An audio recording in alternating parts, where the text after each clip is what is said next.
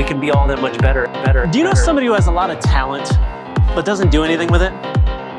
this ability to influence, influence, influence, influence, influence, make that happen. What is possible for you is endless. What is stopping you is just an illusion. God, I wish people would just understand that you're not going to get there without practicing your face off. It's the only way. You want to be good at anything? You got to practice your face off. You don't get to show up. Everybody wants to be the phenom. Everybody wants to be the the um, anomaly. Oh, I didn't do anything. I just showed up like this and I was amazing.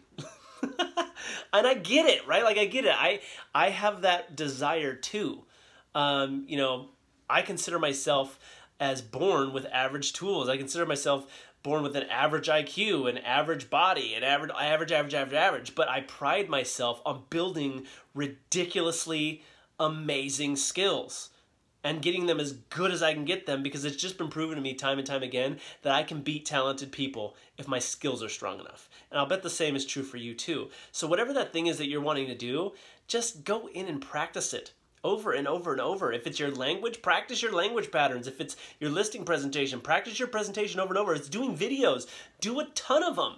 You want to get over the fear of doing it? The reason that you're fearful is because you're not putting in the time every single day to be good at it. We are naturally good at what we're obsessed with. It's time for you to get obsessed with skills that are going to get you the results that you want, make you the amount of money that you want, get, you know, get you to reach your goals.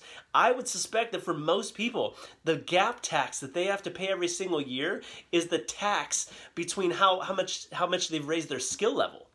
You know what here's what I would invite you to do because this hasn't been so long. I just had to talk about this because um, I, I, get so many questions on. I was just on a conference call teaching sales that was like, how do I get better at these things? And what I told them was, look, you can't understand your way. You can't Google your way to being a good salesperson. You can't do it.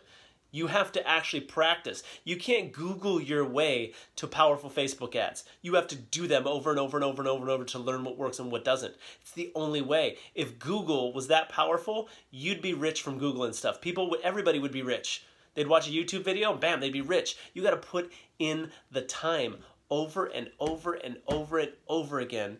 And so here's what I'd invite you to do write down what skills are most effective for you in your business and what you're doing and then go to work on those relentlessly. Go honor the struggle, get into embracing the suck and just get into it and practice it. Fall in love with that. Fall in love with that process. Forget about the results right now.